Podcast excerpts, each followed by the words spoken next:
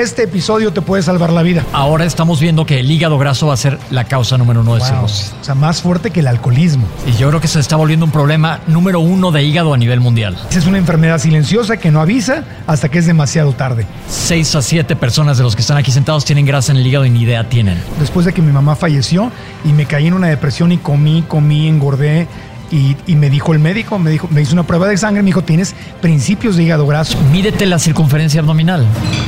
Mídete con una cinta métrica, ve si tienes más de 100 de arriba del ombligo de, cintu- de cintura y puede que tengas el hígado graso. ¿Ustedes han oído hablar de- del hígado graso? Sí, sí, ah, no, creo que todos hemos escuchado alguna vez mencionar el tema del hígado graso. ¿Qué es el hígado graso? Es una de las enfermedades más comunes en México, América Latina, en Estados Unidos, que está matando a una cantidad enorme de gente. Nos conviene saber qué es el hígado graso y saber darnos cuenta si lo tenemos y si lo tenemos, cómo solucionarlo.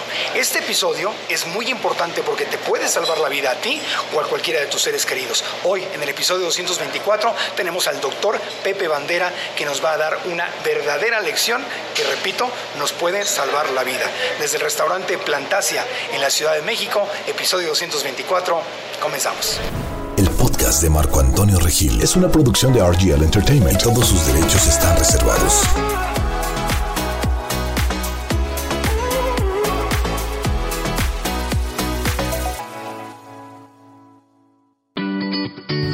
Conocido como uno de los referentes especialistas en gastroenterología en México, el doctor Pepe Bandera llevó a cabo sus estudios en el Instituto de Ciencias Médicas y Nutrición Salvador Subirán.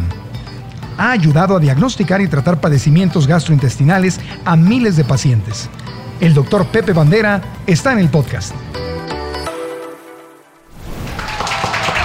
Ese aplauso es para el doctor Pepe Bandera. Te damos la bienvenida. ¿Cómo Gracias por estás? estar. Bien, con gusto de tenerte aquí. Estamos grabando aquí en Ciudad de México, en la colonia Roma Norte, en este restaurante basado en plantas, muy sano, muy rico, eh, que se llama Plantasia, que está aquí en la Roma Norte y les dejamos todos los... Un aplauso para Plantasia que nos recibe aquí, que nos va a dar de comer delicioso, porque este podcast nos puede salvar la vida. Vamos a hablar justamente del hígado, del hígado graso, de qué es esto, cómo prevenirlo, cómo solucionarlo, porque es un problema grave en toda América Latina y en Estados Unidos, ¿no? Y yo creo que se está volviendo un problema número uno de hígado a nivel mundial, definitivamente. Y, o sea, las consecuencias son gravísimas para empezar. Ahorita vamos a platicar de ellas, pero nada más quiero que la gente sepa que dentro de unos años va a ser la causa número uno de cirrosis. Si tú piensas en cirrosis, ¿en qué piensas?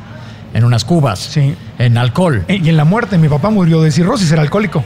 Y murió de cirrosis. solía ser la causa número uno de, de cirrosis, era el alcoholismo. Después fue la hepatitis C. La hepatitis B también te puede causar cirrosis. Pero ahora estamos viendo que el hígado graso va a ser la causa número uno de Wow. cirrosis. O sea, más fuerte que el alcoholismo. Más fuerte que el Entonces, no alcoholismo. exageré yo al principio de decir, este episodio te puede salvar la vida. Pues esperemos que el chiste es que la gente utilice la información y la aplique, porque pues está muy padre tenerla ahí guardada, pero pues si no la usas, es Sí. como tener unos tenis y no ponértelos nunca. Claro. Entonces vamos a empezar como, como así, básico y desde el principio. Hay órganos de nuestro cuerpo que necesitamos para estar vivos. El hígado es uno de ellos. El hígado es uno de ellos. Y es más, mucha gente decía, ¿cuál es el órgano más grande del cuerpo? Ahí los urólogos presumen mucho, pero están mal. ¿Cuál es el órgano más grande del cuerpo? Pues me imagino que el hígado, por lo No, que- ¿no? de la víscera más grande del cuerpo sí es el hígado. El órgano más grande del cuerpo es la piel. La piel, Que claro. nadie piensa de la piel como órgano, pero bueno, eso Claro. es aparte. Pero el hígado tiene muchísimas funciones. Si yo te pregunto a ti, y esto es interesante que la gente en el público sepa, ¿para qué sirve el hígado? ¿Para qué sirve? ¿Para qué, ¿Para qué se les ocurre que sirve el hígado? Para purificar, para desintoxicarnos, para limpiarnos. Exactamente, eso- exactamente Es- eso sí, sensacional. O sea, previene Te la limpia de casi todo. Ajá. Te limpia, es un, es un purifica, Un digamos un filtro. Un filtro. Ok, todo lo que absorbemos del intestino va a pasar por ahí. Todo va a pasar por el hígado y luego va a entrar a la circulación. ¿ok? Ok. Entonces, todo lo que va a la boca va a pasar algo por el hígado. Entonces, es una, una parte muy importante, pero tiene muchas otras funciones importantes.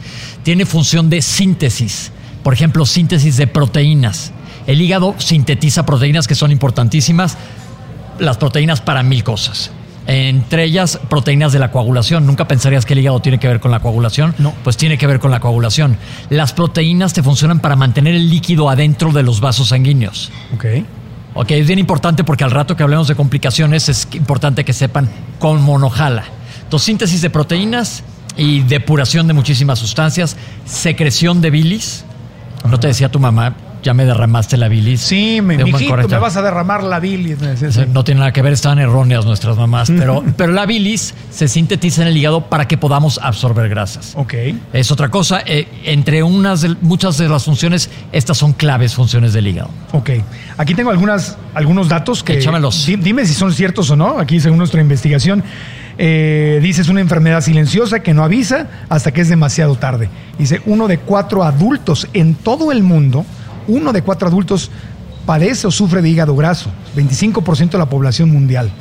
Y el 20% de esos casos desemboca en cirrosis. Esa es la bronca grandísima, que es una enfermedad muy lenta y súper silenciosa. Es más, sería interesante, no sé cuánta gente vemos aquí, vemos más de 20, yo creo que de menos 6 a 7 personas de los que están aquí sentados tienen grasa en el hígado y ni idea tienen. Yo tuve, eh, yo tuve hígado, hígado- principios de hígado graso después de que mi mamá falleció y me caí en una depresión y comí, comí, engordé. Y, y me dijo el médico, me dijo, me hizo una prueba de sangre, me dijo, tienes principios de hígado graso y me puse en una dieta limpísima para, y me volvió a hacer examen de sangre. Y todos mis amigos médicos me dijeron, Marco, eso es muy serio. El hígado graso se da por diferentes situaciones de las que vamos a hablar, pero mucha gente tiene grasa en el hígado, se hacen gotas de hígado de grasa dentro del hígado que van eventualmente o muy factiblemente a interferir con la función del hígado y es cuando te empieza a dar en la torre, porque entonces ya no nada más es hígado graso, es esteatohepatitis. Itis quiere decir inflamación. Tú piensas en hepatitis y es, ah, me comí unos ostiones en Acapulco que estaban echados a perder y me dio hepatitis, me guardaron un mes. Hay muchos tipos de hepatitis. El hígado graso te puede conducir a un tipo de hepatitis causada por hígado graso. Y entonces, hígado graso es gr- grasa en el hígado. Así de Que fácil. me puede llegar porque estoy comiendo mal. Ahí te va, hay muchas causas de hígado graso. Ajá. La causa principal es justo lo que acabas de decir, los, tristemente los pésimos hábitos que, que hemos adquirido, porque aquí en México, digo, yo sé que tu podcast lo oye en todos lados, pero aquí en México Claro. hace muchos años tendíamos a ser muchísimo más sanos con la alimentación mexicana. Antes de que llegara la- las cadenas de comida rápida. México era otro antes de Era las- otro. Los índices de obesidad que vemos y de sobrepeso en México también son nuevos, no solíamos verlos. Entonces, eh, hábitos. Punto número uno, hábitos alimentarios, hábitos de sedentarismo. Vamos ahorita a platicar de cada uno de ellos. Otra, que tengas alguna enfermedad como diabetes o síndrome metabólico, que es cuando tienes sobrepeso, diabetes e hipertensión arterial. O enfermedades de las grasas. De los, las grasas se llaman lípidos en palabras médicas. Y hay diferentes tipos de grasas, el colesterol, los triglicéridos, etcétera. Cuando estos se suben, puedes también tener hígado graso. Ok, perfecto. ¿Podemos entrar en más detalles? Venga, vámonos, uno por uno. de- de- entonces, ¿de, de dónde viene? A ver, alimentación. Que Alimentación. Lo lógico, me imagino. Comida chatarra. Estamos, estamos en un restaurante, Ajá. está basado en plantas, es súper sano. Mientras más plantas comamos, vamos a ser mucho más sanos. Eso está para otro podcast de muchas otras cosas. Sí. Pero la alimentación basada en plantas es muy sana. Ojo, si decides llevar a cabo una alimentación basada en plantas, que siempre sea supervisada, porque te pueden faltar algunos nutrientes que vienen de fuentes animales. Entonces, siempre tienes que estar supervisado. No por estar vestido de Lululemon, abrazar a los árboles y decir que no tomo medicamentos, te vas a ahorrar que, que- que Claro. te enfermes. Entonces, nada más hacer las cosas, pero hacerlas bien. Entonces, hábitos alimenticios, neta, vivimos con prisa. Vivimos con prisa y la prisa nos ha dado en la madre. Sí, dilo. La madre. Habla como tú quieras hablar. Este, entonces, en la oficina eres más productivo si comes en el escritorio y te atascas en un segundo y sigues trabajando. Entonces, estrellita porque eres bueno. Y, y comida de la maquinita Y que comida son de la puras maquinita que es pura porquería. O sea, cuando llegaron los cines, antes cuando íbamos al cine, no te alcanzaba para tanto, para comprar tanta cosa. Ahora por un, combo bestial, taparterias que yo le digo, tú llegas y dices, ¿me puede dar un refresco? Que para mí son venenos, nada más me los tomo cuando tomo cubas, admito, y sí tomo cubas a veces. Este, pero si no, no hay refrescos en mi casa. Las bebidas azucaradas son nefastas y somos el país que más las consume. Entonces tú llegas a un cine y dices, pues quiero unas palomitas, por favor asegúrese que se hundan en mantequilla y me da una, un refresco de cola. Enorme. dice el del tenis, el del cine. Sí, cómo no, aquí está. Pero si usted me da dos pesos más, le doy una cubeta de refresco de cola. Y de- y de te lo compras. Y te las atascas en, antes, en los cortos, para cuando empezó la película ya te lo Sí. acabaste todo. Sí, cuando yo iba al cine con mi mamá de chiquito, era una bolsita, nada más había una bolsita chiquita de palomitas. O de dulces de ese tamaño que eran Chiquitos. caros. Ajá, Era bastante caros. O este, unos. Ya ni existen, unos bocati que te pegabas en el diente, un dentista me lamentaría ahorita porque te quedaron ahí para siempre. Ajá. Pero er- era diferente. Ahorita te comes eso y la comida chatarra, que sí es rica, porque hay que admitir que hacen que sea rica, porque se vende, digo, la mercadotecnia gana en esto, te hace engordar y te da en la torre. Y aparte existe una falacia, Marco, que qué bueno que tienes esta voz para que hacerle a la gente que vamos a romper el pinche mito de que comer bien es carísimo se han hecho estudios que si comparas el sueldo, lo que gasta alguien con sueldo mínimo entrando a un súper a, comprar algo para comer, le sale mucho más barato comprarlo en un mercado y come sanamente. ¿Qué, ¿Tú qué ves que alguien con sueldo mínimo compra en el súper? Pues compran cosas procesadas, son salchichas, jamones, lo básico, leche, salchichas, jamones, pan blanco, que aquí en... Un cepelín de este tamaño de dos litros y medio. Sí, de refresco. Ajá. Que este con puro eso que te estás gastando, puedes comprarte un guisado y tres tortillas deliciosas. No satanicemos las tortillas. Todo está en la cantidad también. O sea, la gente que dice, no, yo no vuelvo a comer un solo pan o una tortilla en mi vida. Claro que sí te las puedes comer. Pero hay de panes a panes. Hay de panes a panes, pero te puedes comer dos, tres tortillas al día y no te pasa absolutamente. Yo como como cinco tortillas al día. Y no pasa nada. Y no pasa absolutamente nada con que aprendamos a comer. Y, si vas a comer pan, que sea realmente de granos enteros, no. De preferencia, porque ahí viene la fibra, que la fibra te va a ayudar también a evitar el síndrome metabólico. Tiene que ver en, la, en el metabolismo de los azúcares, etcétera. Pero normalmente es pan blanco que es.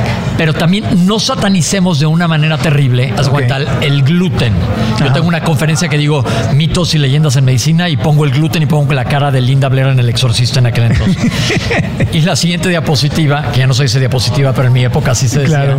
Siguiente digo, digo si, si el gluten fuera el diablo que dicen que es, no existiría Europa, punto.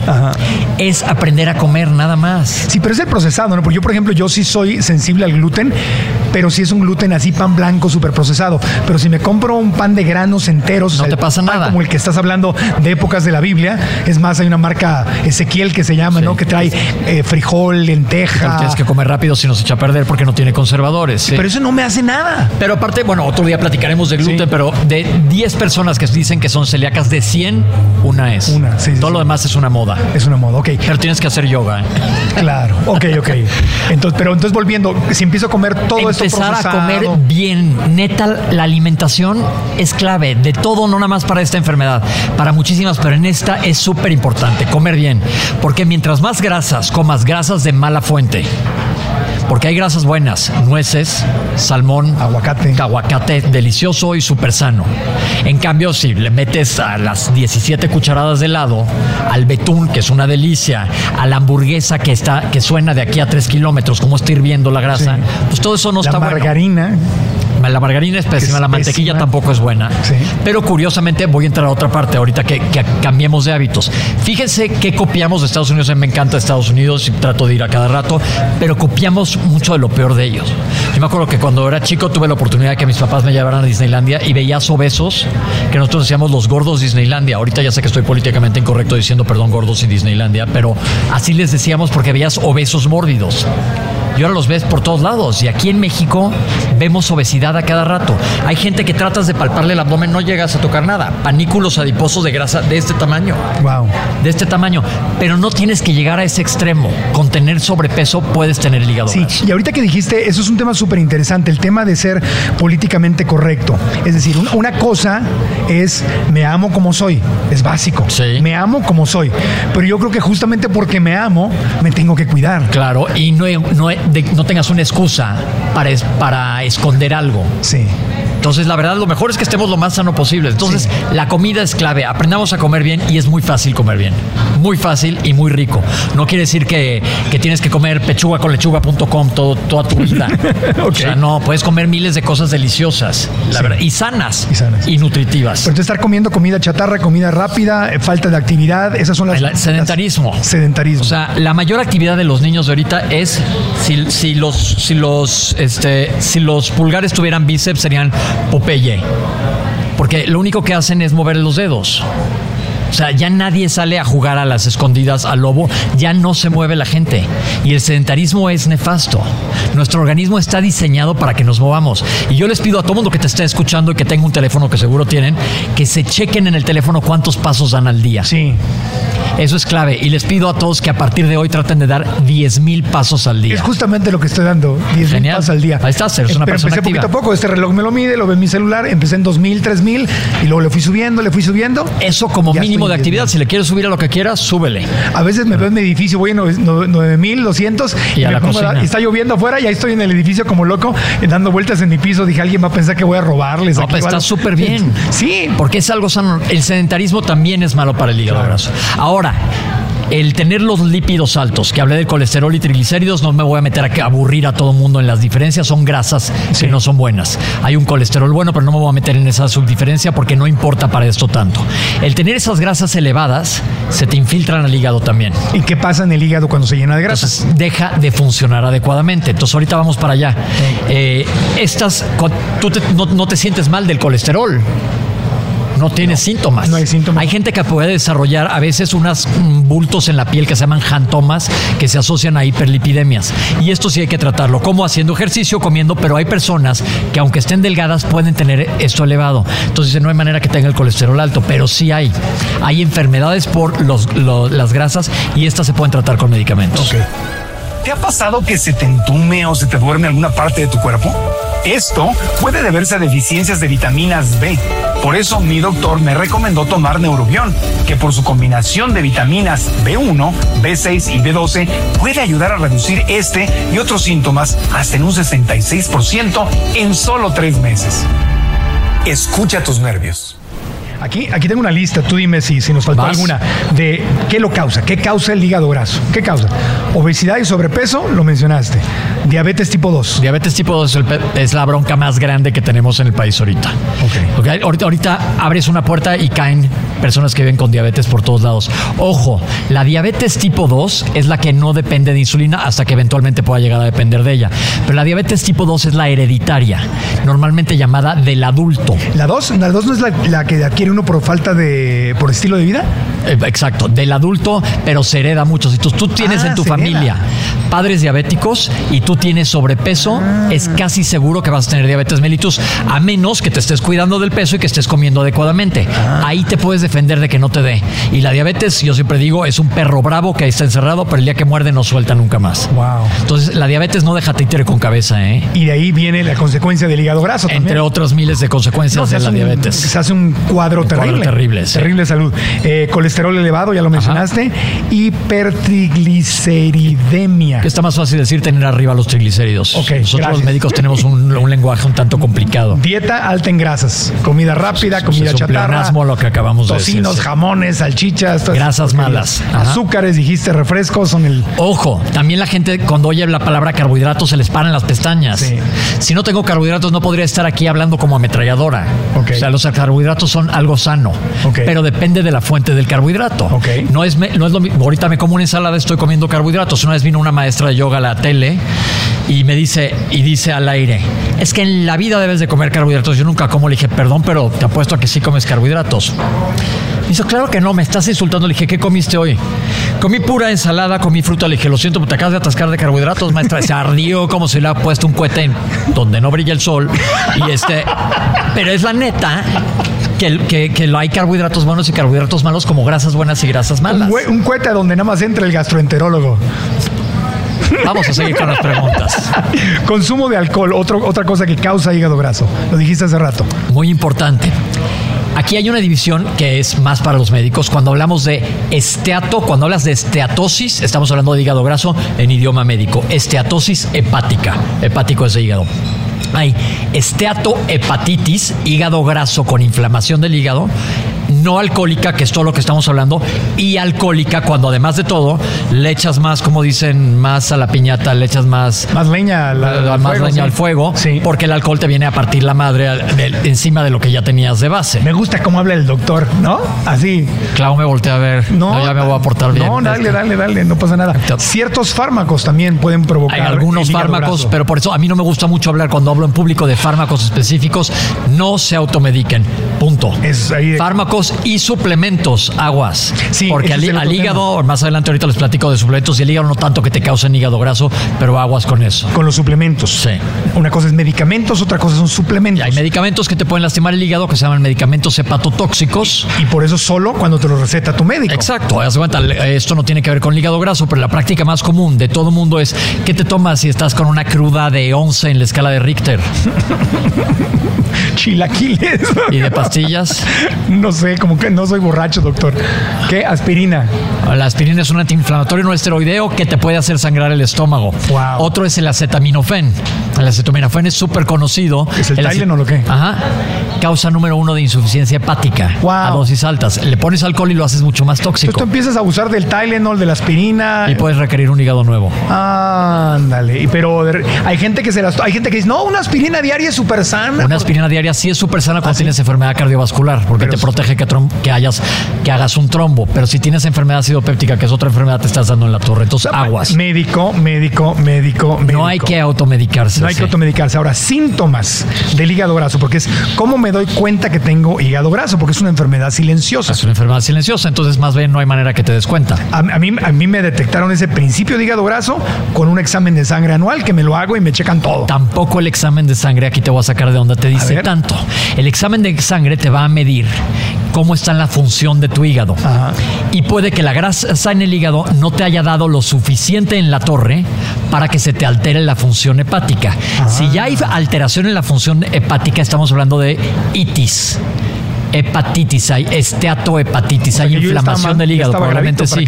Pero hay estudios de imagen y otro estudio que ahorita les voy a comentar que se llama un ultrasonido. Casi todas las mujeres están familiarizadas, familiarizadas con hacerse ultrasonidos. Y un ultrasonido te- es un es un estudio barato, que no duele y que te, que te ven el hígado Ajá. y ahí te pueden decir si está infiltrado por grasa o no. Claro. Y se divide en diferentes grados, esteato- este- esteatosis hepática por ultrasonografía.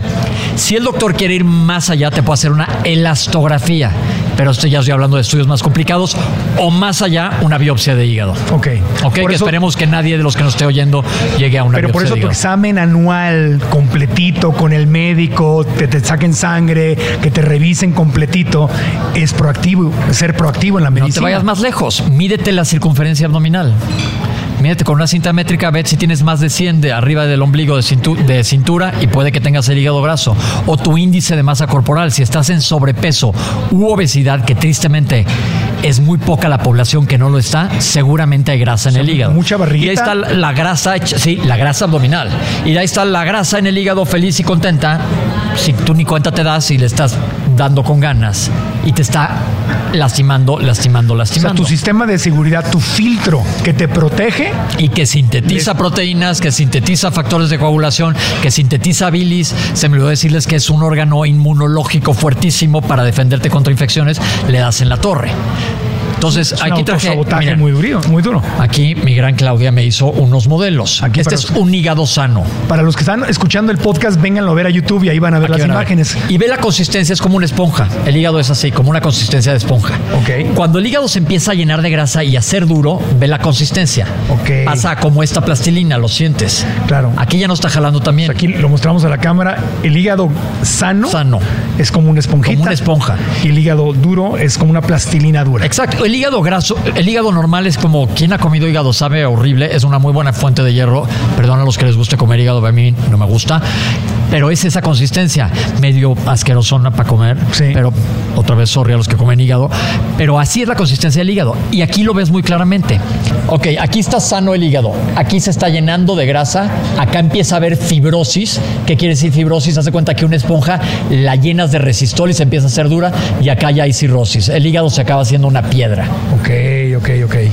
Y entonces, y ahí ya pasamos a broncas en O sea, serio. viéndolo, no, lo estamos- se o sea, no lo vemos.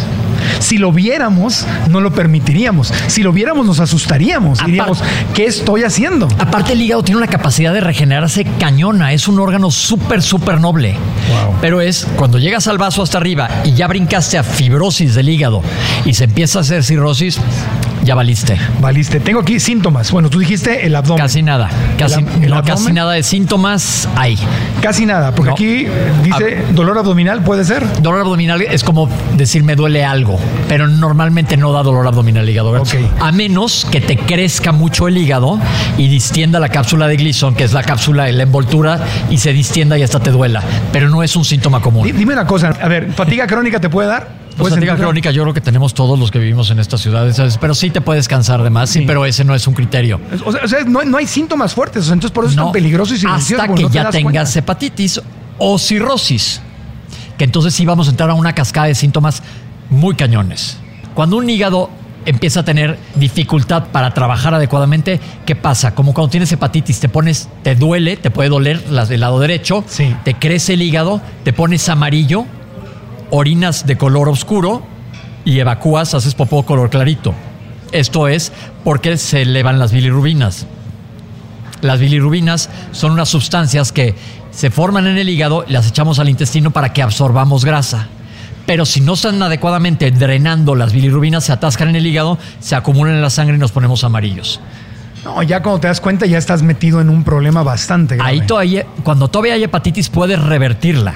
Cuando hay hepatitis, no cuando ya hay fibrosis y cirrosis hepática, que esa, les quiero decir nada más que la cirrosis hepática, de todas las muertes que he visto, que los que estudiamos medicina nos toca ver morir a mucha gente, es de las más aparatosas, más espeluznantes que has visto en tu vida.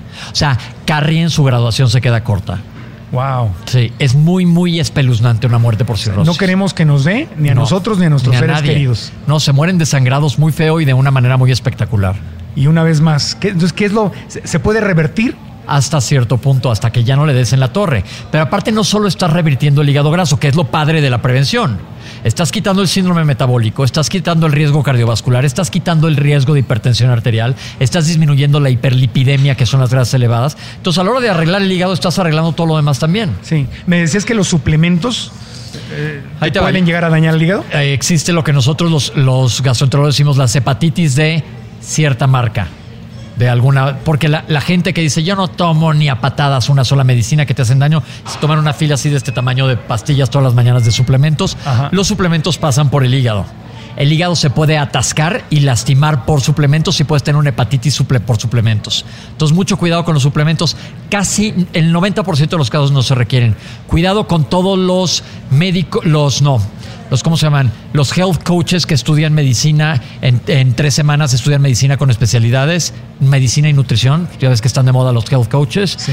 o con los nutriólogos que vas, que no están aprobados por los colegios de nutriólogos y te dicen, ¿sabes qué? Porque soy súper buena onda, te voy a bajar el precio de la consulta, pero te voy a vender 10 mil pesos de mis productos que ni siquiera están aprobados por Cofepris, que yo mismo los vendo. Ahí básicamente te están viendo la cara y te están dando en la madre. Entonces aguas con estas personas. Cofepris, es, eh, para los que nos ven fuera de México, es el organismo eh, federal que, como la FDA en Estados Unidos que regula estas cosas. que regula estas cosas. No hay que suplementarse a menos que tengas un déficit de algo. Claro. Tú Bajo tienes una alimentación, médica. tú tienes una alimentación basada en plantas. Tú no tienes un ingreso de complejo B porque comes plantas. Entonces Sí. te suplementas con, con complejo B. para no arriesgarle y no buscarle ruido. Y, y, por ejemplo, ahora con el COVID, que estuve encerrado, salí bajísimo de vitamina D. Mucha gente salió muy baja de vitamina D. Carnívoros, veganos, todos, porque no nos daba el sol, salimos bajos. En este momento estoy tomando un suplemento De vita- médico, de vitamina D. supervisado por el médico de vitamina D. Pero aguas con los suplementos, no tiren su... le- yo siempre le digo, yo mi mamá que era la más creyente en todo esto, se tomaba una pastilla diaria de XY que a los 15 minutos le decía, mamá, es tu orina más cara del o sea, día. los multivitamínicos que te venden. a menos que tengas un déficit de vitaminas, que es muy raro encontrar personas con verdaderos déficits vitamínicos. ¿Cuándo había déficit de vitaminas? Había escorbuto cuando cruzaban el mar en la época de Hernán Cortés, que se tardaban una madriza de tiempo en el Atlántico y no tenían una sola fruta o verdura. Entonces llegaban con escorbuto. Pero ahora sí puedes cruzar el Atlántico en un, en un barco en donde va a haber fruta. O sea, Fru- se fruta, acabó el rollo. fruta y sí. verdura. Entonces, una vez más, bajo supervisión Y médica. coman bien. Y hay que Comer tomar bien. las- los elementos de la naturaleza. Así es. Las comidas, eso es la- lo, lo que es una dieta entera. Es una dieta, la dieta mediterránea es dieta- ideal. Aquí en México comemos frijoles, garbanzos, maíz, todo esto es súper bueno. Ok, entonces eh, quiero regresar al tema de los suplementos. Mucha gente los mandan a comer cantidades muy altas de proteína animal y polvos, muchos polvos de proteína, polvo, proteína, proteína, proteína. ¿Qué onda con esto? Si tú, en primer lugar, llegas a- tú a un límite de proteína que ya no vas a absorber la demás. Y por otro lado, la proteína en exceso te va a lastimar los riñones. Entonces, digo, también con todo respeto, yo quiero mucho a los entrenadores, pero hay gente que se educa a estudiar, que se dedica a estudiar nutrición. ¿Por qué no mejor ir con quien verdaderamente sepa? Y ojo, nosotros los médicos no somos nutriólogos. Hay médicos que sí hacen nutrición clínica, pero la gran mayoría de los médicos, yo soy gastroenterólogo, no soy nutriólogo. ¿No yo mando dieron- a mis pacientes a que los supervise un nutriólogo. No te dieron clases de nutrición. Sí te dan clases y en gastro también, y, cu- y cursas y rotas por nutrición, pero no tengo... Quita. Pues mira, en la carrera un poco, luego en medicina interna un poco, luego en gastro un poco, pero existe la licenciatura en nutrición. Sí. O hacer medicina y luego hacer nutrición. a ir con la gente que sepa. Y los entrenadores del gimnasio te enseñan a ponerte bueno, pues qué bueno, pero cuidado con todos esos errores. No solo eso, hablando del hígado, ya que estamos ampliando el tema del hígado a todos lados Sí. al gimnasio, los esteroides anabólicos. Los esteroides anabólicos te lastiman directamente el hígado. Te pueden dar eh, neoformación, es decir, que crezcan células de manera desorganizada y hasta cáncer de hígado. Entonces hay que tener muchísimo cuidado con las personas que utilizan esteroides anabólicos. Suplementos hormonales. Son estos. Las, te voy a inyectar Esos. no sé cuántas, unas dosis terribles de esteroides. Para eso también hay médicos. Y no, esos no tienen una indicación médica. Los esteroides anabólicos tienen indicación médica en ciertos padecimientos, pero no para que se me vean las camisas embarradas como a un Ken. Sí. El exceso de proteína puede El dañar el, exceso, hígado. El- no tanto el, ahí te va. El exceso de proteína te daña los riñones, pero el exceso de proteína, si tienes el hígado dañado, es pésimo. Los pacientes que tienen cirrosis no pueden manejar las proteínas adecuadamente y entran en una cosa que se llama, sobre todo proteína animal, que es encefalopatía hepática. Es un nombre como muy, muy complicado, pero en medicina si rompes los nombres se hace más fácil. Encéfalo, ¿a qué te suena? Cerebro. Patía Una enfermedad. hepática. Enfermedad del hígado causada por... Enfermedad del cerebro causada por el hígado. Enfermedad del cerebro causada por el hígado. Encefalopatía hepática. Wow. ¿Qué les pasa? Comen proteína, mucha proteína, no funciona el hígado, se les va la onda, intercambian el ciclo del sueño por vigilia, se duermen en el día, no pueden dormir en la noche, se les va la onda y si esto perdura lo suficiente en un paciente cirrótico, puede caer en coma. Entonces, normalmente lo que yo he leído es que la gente con este amor por la proteína toma, consume más proteína que la que necesita. Probablemente ¿no? sí. Y lo que falta más bien es eh, la fibra. La fibra es importantísima para el funcionamiento gastrointestinal y aparte es un probiótico importantísimo. Ok. Entonces la fibra es ideal y también hemos dejado de comer fibra. Ok. Entonces, se, puede curar si lo, si lo atrapamos a tiempo. Si lo agarras a tiempo antes de que llegues a una, cirro- a una hepatitis que te lleve a una si- cirrosis. Si, estás escuchando, viendo esto y dices, tendré, Tendré, ¿qué hago? primero, primero, si me estás escuchando ahorita y dices, tendré el hígado graso, checa cuánto mides y pesas. Checa tu índice de masa corporal. No te lo voy a decir aquí que es muy aburrido, pero pones en Google índice de masa corporal y ahí te va a pedir cuánto mides y cuánto pesas al cuadrado. Ahí te va a dar un resultado. Y dependiendo del resultado, ahí junto te va a decir si tienes sobrepeso, obesidad grado 1, obesidad grado 2, obesidad grado 3. Entonces, dependiendo de lo que tengas, piensa que así como tú tienes esa lonja, tu hígado también está lleno de grasa. Entonces, la obesidad te da por todos lados un trancazo. Entonces, hay que tratarla de evitar. Sobre todo que estamos hablando de un tema en donde, neta, la medicina preventiva es amplísima y puedes prevenirte una tragedia mayor. Entonces, amo mi cuerpo como es. Flaquito, gordito, alto, bajito, lo amo. Y lo acepto como es. Pero eso no significa que no lo voy a cuidar. Y Al tampoco contrario. idealicemos al cuerpo a ver las fotos como la gente que ves en Instagram, que también, eso sí, comen pechuga con lechuga y están todos anabolizados, o, la- o a, a- a dos milímetros de la anorexia nerviosa. Tampoco digo que caigamos en ese exceso. No. Sino que tengas un cuerpo sano. Cierto porcentaje de grasa corporal, de 18 a 21% más o menos en hombres. Estás bien. Y mujeres es como el, Un poquito más, un poquito, Un más, poquito más. 26, no me acuerdo exactamente, pero ahí les va a decir cuánto es su índice de masa corporal. Pero que estemos en números sanos. Y todo está, si te fijas, en las manos del paciente. ¿Hay tratamiento médico? Sí, no hay una pastilla que lo revierta. Hay muchas investigaciones y se ha hablado de algunos fármacos que se utilizan en diabetes inclusive que podrían ayudar al hígado graso. Pero aquí la tocada es no lleguemos a eso Claro. sino lleguemos a preven mejor prevenamos antes de que nos pase a cobrar el hígado. eso es importantísimo para ti que nos estás viendo o escuchando, pero para abuelita, para mamá, para tus hijos, para tus hermanos, para la gente que amas. Doctor, se merece un aplauso, ¿no? Gracias, por haber estado con nosotros, doctor. Pepe Gracias, Bandera. Gracias.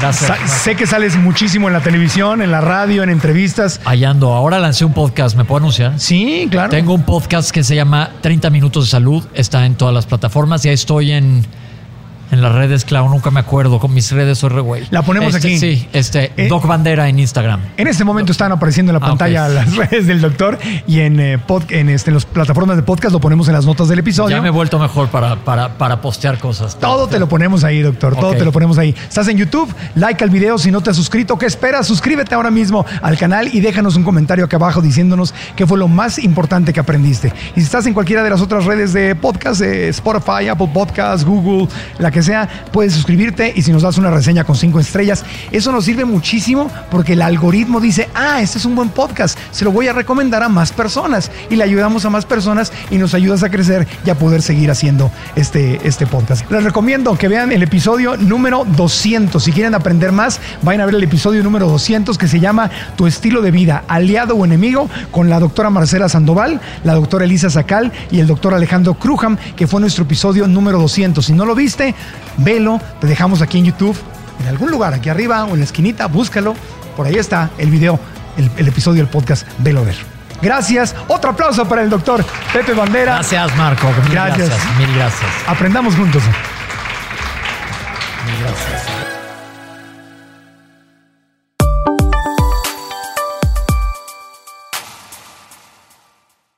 ¿Estás listo para convertir tus mejores ideas en un negocio en línea exitoso? Te presentamos Shopify. Tal vez no lo sabías, pero nuestro podcast More Than Mamis es un negocio y lo empezamos por supuesto para desahogarnos y hablar sobre la maternidad, no para convertirnos en expertas de ventas y del e-commerce. Así que sí, necesitábamos ayuda para vender nuestro merch y poner en marcha nuestra tienda. ¿Y cómo suena con Shopify? Llegó otra venta. Shopify es la plataforma de comercio que está revolucionando millones de negocios en todo el mundo. Ya seas un emprendedor desde tu casa o desde donde sea, Shopify es la única herramienta que necesitas para iniciar, administrar y hacer crecer tu negocio sin dificultades. Con Shopify puedo gestionar pedidos, envíos y pagos desde cualquier lugar, brindándote toda la información y estadísticas de tus ventas al detalle. Regístrate para un periodo de prueba con tan solo un dólar al mes en shopify.com barra sonoro, todo en minúsculas. Ve a shopify.com barra sonoro para llevar tu negocio al siguiente nivel. Shopify.com barra sonoro. ¿Quieres regalar más que flores este Día de las Madres? The Home Depot te da una idea. Pasa más tiempo con mamá plantando flores coloridas, con macetas y tierra de primera calidad para realzar su jardín. Así sentirá que es su día todos los días. Llévate tierra para macetas Bigoro por solo $8.97 y crece plantas fuertes y saludables dentro y fuera de casa. Recoge en tienda y sigue cultivando más momentos con mamá en The Home Depot. Haces más, logras más. Más detalles en homedepot.com diagonal delivery. Lucky Land Casino asking people what's the weirdest place you've gotten lucky? Lucky? In line at the deli, I guess? Aha, in my dentist's office. More than once, actually. Do I have to say? Yes, you do. In the car before my kids' PTA meeting. Really? Yes. Excuse me, what's the weirdest place you've gotten lucky? I never win and tell. Well, there you have it. You can get lucky anywhere playing at LuckyLandSlots.com. Play for free right now. Are you feeling lucky? No purchase necessary. Void where prohibited by law. 18 plus. Terms and conditions apply. See website for details.